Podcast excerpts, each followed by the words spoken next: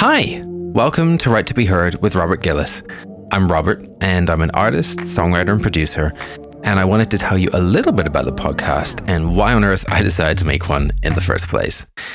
So, Write to Be Heard is a podcast that aims to shine a light on some of the hardest working artists, songwriters, and producers who might not be household names yet, but it doesn't mean that they're not working just as hard. I listen to some amazing podcasts about music and about the lives of people who are at the top of the game looking down. They're able to reflect on their successes. They are the Savan Kotechas, the Diane Warrens, the Max Martins.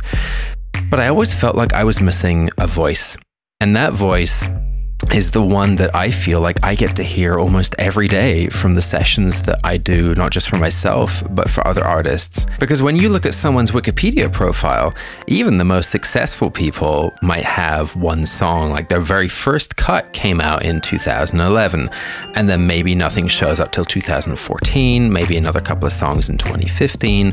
And I kept thinking to myself, well, what's going on in that time when nothing seems to be showing up? It doesn't mean that you're not working like crazy to get yourself heard. And so I wanted to shine a light on the people who I get to work with daily, and it also a little reflection on my own experience. We work in one of the most insane and toxic industries in the world, and I wanted to hear about what occupies our thoughts how do we survive in those times when we're not being heard yet? How do we thrive? What keeps us going? And I've been in that position myself. I've had some big wins, and I've also had periods where not much has happened at all. Doesn't mean I've not been working, but it's hard to show it publicly. In fact, right now I'm actually working on releasing some brand new music. And creating a podcast was a way for me to channel my creative energies into something that I have wanted to do for a long, long time.